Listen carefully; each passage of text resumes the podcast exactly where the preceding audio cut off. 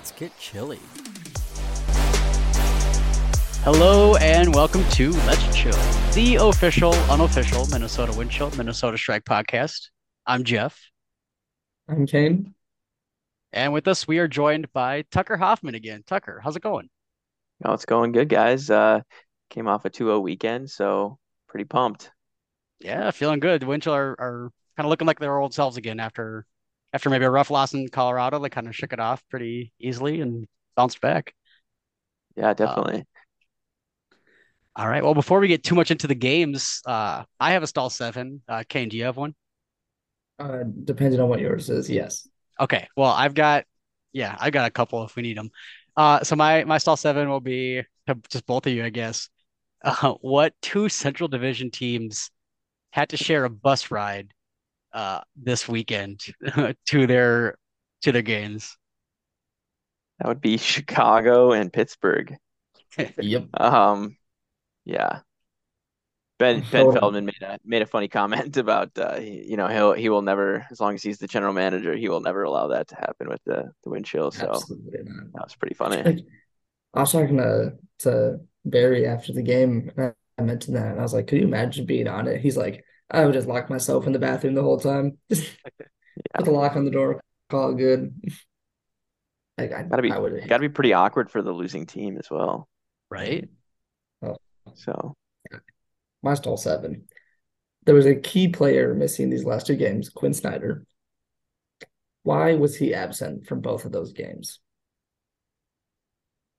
I'm going to take a stab and say he was at a wedding of a relative. Yes. We'll give it to you. That's a point. Someone add that correct answer to Tucker's stat sheet. Add it to the stats. Nice. Yeah, let's get into it. So again, this was a pretty big weekend for Minnesota. Come back again, like I said, a loss to the Summit in Colorado.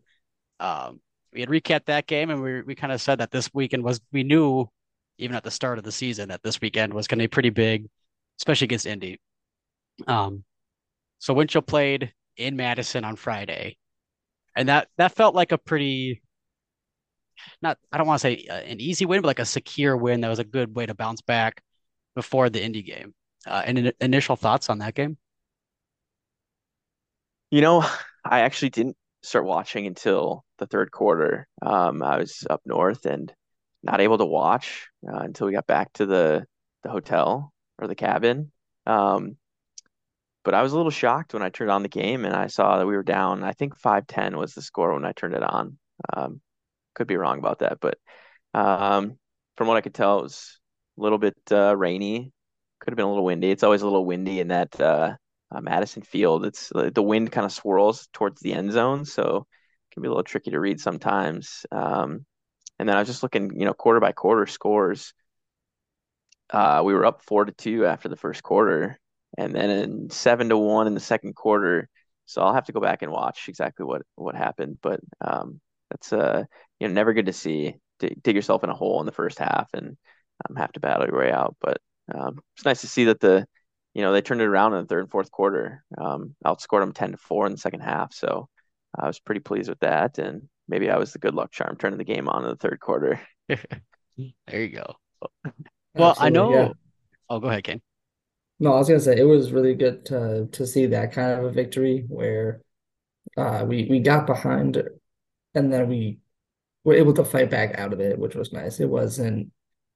We got behind and then we let it up. We were able to completely get out of it. We didn't just close the gap. We broke it, which was nice. Yeah, I think it's really important. I remember on our last pod, Colin Barry had said, it's really about taking it quarter by quarter.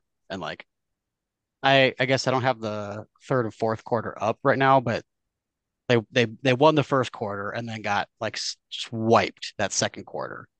And so that rebound in the third or fourth quarter were super important, but yeah, you couldn't look at it from the whole, you had to drop that second quarter. And I think overall Minnesota does a good job at winning the first quarter. And I think they kind of do a good job at losing the second quarter sometimes. But almost all the time they find a way to rebound in the second half of the game. Yeah. And I think that something that's super important with the Minnesota team is You know, when that offense isn't converting, they really rely on the defense, and having to put your defensive players out on the offense to, you know, when your offense is getting broken, you know, that's points on their legs as well on the defense. And if you can't keep your defense out on the field, it's really hard to, you know, get back in a game. So that was one takeaway I had from that, at least that second quarter, them going down 7-1, definitely was a little eye opening. Kane, I think you got to watch a little bit more of the game. Was there anyone in particular who like stood out? I guess I'm curious about like Abe Coffin and Yvonne. Like I know both of them had pretty good games against Indy in Minnesota. How did they look on Friday? Do you know? From what I remember, pretty good. I don't think Coffin or Yvonne, either one, had any like outstanding thing. But then again, it was kind of crappy conditions. That was not the cleanest game, but it was one of those games where I feel like the entire team kind of banded together and grinded out a win, not a win. That's yeah. And so not to like cop out answer, I think it really was a team win on Friday. But so I guess the more important game then came on Sunday when they came back to Seafoam Stadium after a couple games away and got to take on the Indianapolis Alley Cats. And this had, of course, huge playoff implications. That basically it didn't quite secure first place seeding for Minnesota, but it definitely opened the door for that. Yeah, I think they secure first round bye. I think with one more win, because that would put us at 9 wins, I believe. Even if we went 1-1 in the last 2 games. And then we would hold the tiebreaker over anybody else. I guess Indy would be the other team that could be 9-3, and we hold the tiebreaker with 2 wins over them this season. So basically, we got to beat Detroit or Chicago. So we set ourselves up. That was a big game, one that we really needed to win. And I think the guys emphasized that at the beginning of the game, and that's why you saw that hot start. I mean, coming out 9-4 in the first quarter, you know, the guys were really ramped up, and I think they took the preparation really seriously. And you can tell in their warmups too. They were trying new things in warmups. It was a really windy game, and I saw some new drills that they were running. Hammers off the sidelines specifically. They knew the roller pulls were coming, and I think both teams tried in the beginning, at least in the beginning of the game, these roller pulls. Probably the first 5-6 points, it was all roller pulls, and so I think the boys coming out of the gate hot was huge in this game. For sure. I think I was saying this off by a little bit, but this game to me is a momentum starter, you know, where we had that really bad game in Colorado and we had the one game in Madison where it's like, okay, we found our footing. And now this win against Indy, especially because it was such a good win, I feel like it was a great way to really build some momentum, finish off the season, and then make it to that championship weekend. Like, pound out playoffs and just get there. Yeah, it definitely feels like pressure's off. I mean, and you know, obviously you want to win both games coming up, but like if something happens that you drop a game to Chicago or Detroit, like you just need to win one. And like obviously again, like I said, you want to win both. You want to finish the season off strong, but like I think just like how they beat Indy in the playoffs last year too, like that's been a pretty big opponent for them. Even just like metaphorically, just symbolically, I guess. So the fact that they did it again this year, this season already at home, and now they only have to win one more. Yeah, I think it opens up a lot of opportunities for Minnesota to close out the season. Yeah, definitely. And I think we're starting to hit our stride where we're getting some players back. You know, our handling core has been inconsistent this year, and we've battled with some injuries. You know, Abe, coming off, I think I'm not sure how many games he missed, but it was a full month of games that he missed, still knocking off some rust. And I think, you know, it's good to see him back there. Not that he's necessarily taken over any games so far, but I think his big playability has been huge at big moments that we needed it. So that's been really nice to see. And also, you know, Brett Bergmeier, Bert, you know, he's battling a little bit of, I think, a fractured wrist or something like that in his throwing wrist. So you know, maybe now that we've clinched this up, he'll maybe sit, you know, one or two games to end out the season and heal up before the playoffs, because they're fast approaching. Yeah, I did not realize he had an injury going. Yeah, he actually caught a point, like, not with his broken wrist. That would have been crazy, unless it was, in which case, good for him. But yeah, he caught a point, and I was like, is he wearing a wrist cast? So yeah, props to Bert for doing that entire game with a broken wrist. Yeah, I think he took off the cast, actually, and had it just taped up with a little pad on there for the most recent game. I think the Madison game, he did play with the cast on. But I think this most recent game, he took it off. What a beast. Yeah, that's good for him. I'm sure he was still flying around, laying out left and right. Let's go a little bit more in depth on the returns to the roster recently, because you mentioned Coffin, but I want to get into Will Brandt and Jason Sheeta specifically. They were two really big pieces to yesterday's game. How are they doing, like, stats-wise, compared to everyone else having missed so many games? Yeah, I think Jason is just a really Cheetah is a really calming presence in the backfield. He's kind of like a Matt Guijohanis for the Flyers, you know. He's always catching resets. He's losing yards receiving-wise every game. But and you know what's crazy is he'll rack up 250 throwing yards in a game, and he'll never throw a pass more than 20 or 30 yards down the field.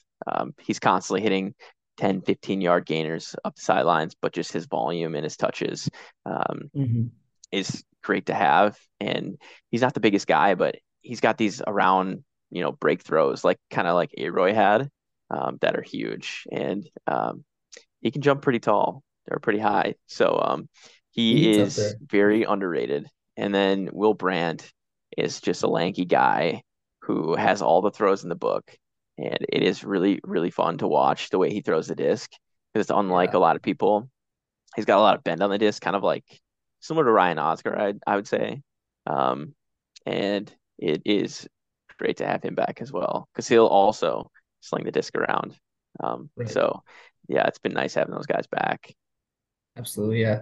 I was watching Cheetah's a really nice addition to the team, because, well, it's really great to have that kind of flick, hook, gung-ho approach offense. Sometimes you get a game like yesterday where the wind can catch the disc and it's halfway across the field. There were so many throws yesterday that were just taken completely away by the wind.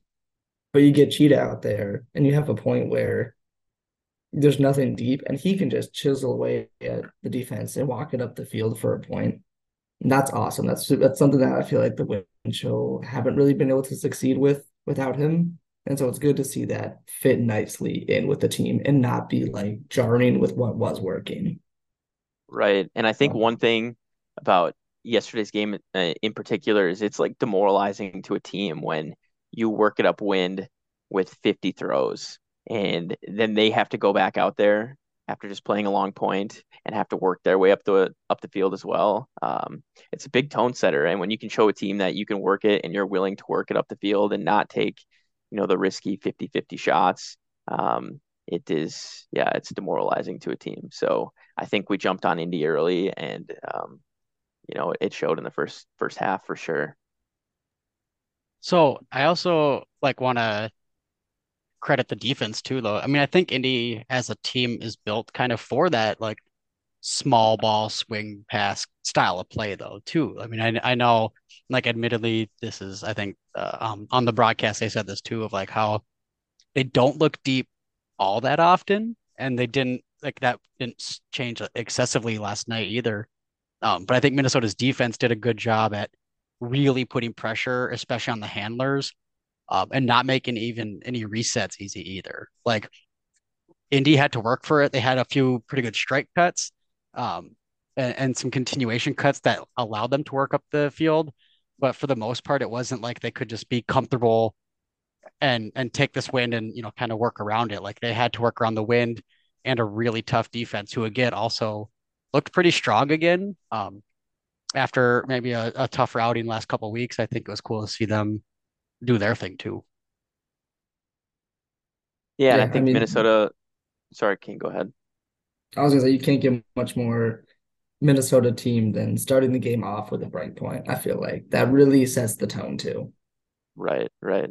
Yeah, and I think Minnesota prides herself on defense and hustling and not giving you anything free. And I will say, like, I think the coaching staff does a great job of game planning as well. And they make some great calls just on the sidelines while the defense is out on the field of making sure every player knows where they're at and when they need to help deep, when to set the double teams and make it hard for the resets on the handlers, and when to trap on the sidelines. So I think obviously the defense is something we pride ourselves on, and it's nice for those games like this where it's really windy to see the defense show out.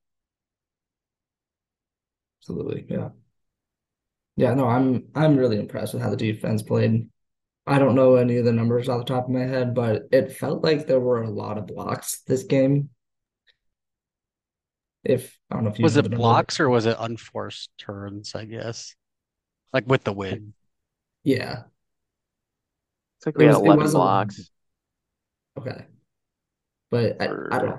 I feel like there's also a lot of defensive pressure, because I remember one play in particular, there was like, it was a swing pass, like you were saying, and Brandon Mattis was coming in to not necessarily intercept it, but just apply that defensive pressure right away. And he fumbled the disc because Mattis was, coming in to get him right away, and he just wasn't ready for it. And so, yeah, that defensive pressure, I've said this before, you can't put that in the stat sheet, but we scored like the next throw, right? So it's directly caused a point. And so, yeah, getting this Minnesota team back to health, I feel like now, rather than whenever we get a win, we're like, whoa, we got a win because we put together a great team and we, did this thing great. Now we're getting wins because our offense is clicking and the defense is clicking. And that feels really good to see on the field. So. Yeah. Excellent. So I want to talk about the home crowd. Big, big crowd. Do you have the number for how many people were there? I don't. I wish I did. If I had to guess, I'd probably say between 800 and 1,000. By just ballpark, just looking at the stadium, I don't know. It's tough to tell sometimes. Sometimes I think it's 1,200 and it's not quite there, but it's like 600. Yeah, it looked like a lot of people there on Sunday. That was so. It was a great turnout. It's great weather, minus the wind, but that doesn't affect the fans too much. So. It was loud, and it's always fun to play in those atmospheres. Right. So that'll be big for playoffs then too. Again, assuming we haven't clinched a bye and the home field advantage yet, but if that happens and we do get home field advantage, I think that'll be pretty big too. Again, the last couple seasons we've been in Chicago to get that Central Division championship, and we've just haven't quite been able to follow through. And I think. I think Minnesota plays really strong at home. I think the home crowd on their side will be big, and yeah, I think last night was a good example of just how big we can show up to. Yeah, and the tough thing about playing in Chicago or Madison as well is the crowd is on top of you. Your back is 10 feet from the crowd, so it can be tough. You're getting heckled, and you really hear the noise when they're cheering. I know it's Seafoam. It's a little further away. You got the track separating, and the field is even further removed from that. So that can be tough. But, having home field advantage and not having that crowd right behind you for the opposing team is huge. And I think we're really looking forward to that. Absolutely. Yeah, we're definitely looking forward to it when the Wind Chill gets a championship weekend. That's going to be huge. And we're hoping everyone listening shows up. We're going to be there loud with the posters. You know the drill by now.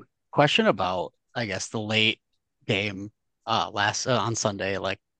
So the fourth quarter, the Wind Chill kind of given up a couple points, and I don't think it was ever a point of concern, I guess. I don't think Indy was ever going to make a huge comeback, but they had started to kind of chisel away at that lead a little bit.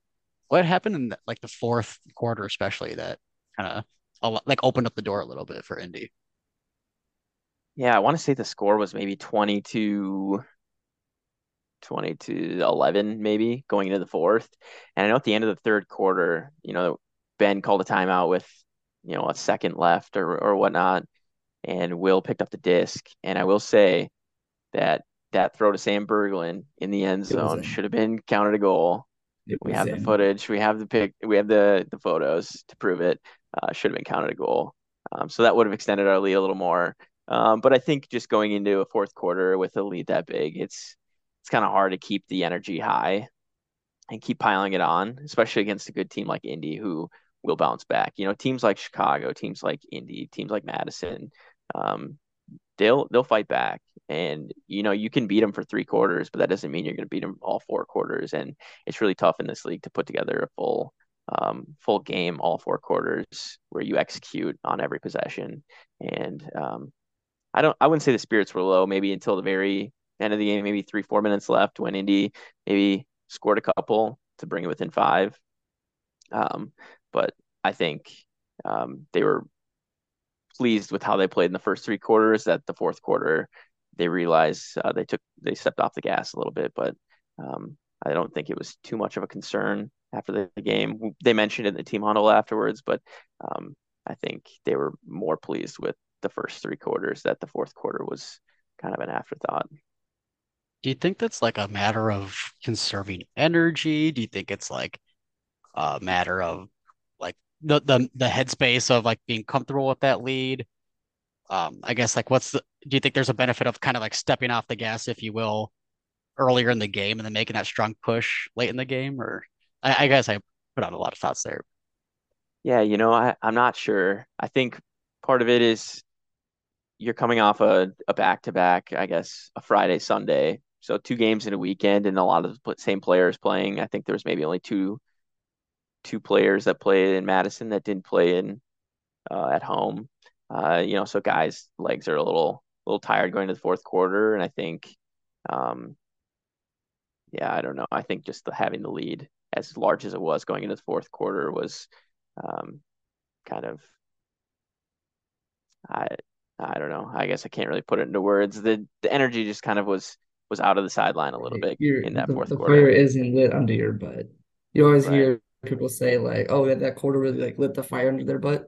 There was no fire. We had really no motivation to go out there and continue to, you know, do these giant plays to keep getting our league bigger and bigger. So Indy was just able to make a little bit of a comeback. I don't think looking at it as we lost the fourth quarter is a good way to view it. I think we should say something more like we let Indy get closer than we would have wished. I still think we won the fourth quarter, though, because even once they did put together a little bit of a comeback, we then stopped it. You know what I mean? Right. Yeah. They didn't, continue to get it. They got to five, and then we were like, all right, keep it down. So, yeah. We were able to keep them at a safe distance away. So, I think that was important. Because winning by five is a lot still. Yeah. And so, I think, this game kind of showed that Minnesota can put together four good quarters. And, I'm not saying that Indy didn't start to make a comeback, but I'm just saying that sometimes the response to making a comeback is how a team is going to win a game, you know? Right. Kane, you talked to a couple players after the game. I remember you said, I think you talked to Cam Lacey, Colin Barry, and maybe Noah Hansen. Yep. Were there any common themes, I guess? And I got Tucker can speak to this too, but I'm curious, Kane, what they told you. Any common themes you noticed among those players after the game? Yeah, so Colin Barry, I think said it best. He wants to win the next two games by 20 points. And he said they do that by winning all four quarters. And I know that he means that literally, which is, you know, you get more points per quarter than the other team does. I think that's the way he meant it, was he wants to, you know, beat them in every single quarter by getting so many more points than they do. But I think it just kind of goes to the idea, and this is what Noah Hansen and Cam Lacey are getting at too, which is these next two games are momentum builders. These next two games are a time to really flex that, put some more numbers up, and get used to winning, I guess is what I'm going to say. But I guess maybe Tucker can get a different perspective on that. yeah, I think the guys are still in the mindset of, you know, we're still building. You know, this isn't a finished product. Like, that's not the best. Even the first three quarters of that Indy game is not the best Wind Chill team that you're going to see this season. And I think Colin Barry has become like a big vocal leader on this team, especially in the 3 years that I've been around the team. He's really stepped up in the last maybe 4 or 5 games and become, you know, a big talker in the huddles. And I think guys have responded well to that. And I think one of the main messages is like, we're building and we're going to put together a full 4-quarter game. And that's what it's going to take to get to championship weekend. And I think the guys are really buying into that. And I think you see that with players like Cam Lacey, who stepped up, and I'm not sure the final stat line, but he ripped a massive forehand huck upwind in the game. And everyone was super hyped about that, because that was a really tough throw with the wind that was going on in that game. So I think guys stepping up and, you know, putting together a full game is still something that they're striving for. That's really cool. That's really cool to hear about, well, just about everything you said. And, you know, there's a lot to look forward to in the next couple of games. You know, we got PK coming back, just coming off of a championship in England. Will Brandt was just named the Alta World's D3 Player of the Year. We got, you know, a big matchup against the Union, who the Wind Chill always have really good games against. And of course, they're going to finish the game off against Detroit. So definitely a lot of good ultimate yet to be played. And then, of course, don't even want to forget about playoffs and championship weekends. So lots to look forward to. Yeah, absolutely. Can't wait for the next month and a half. It's going to be electric. Absolutely. Well, we can't wait to see everyone in the stands. We cannot wait to be back at Seafoam Stadium on Saturday, July 15th against the Union. Want to, of course, say that this episode is presented by the R1P1 Network. And again, yeah, we'll see you on Saturday. In the meantime, stay chilly.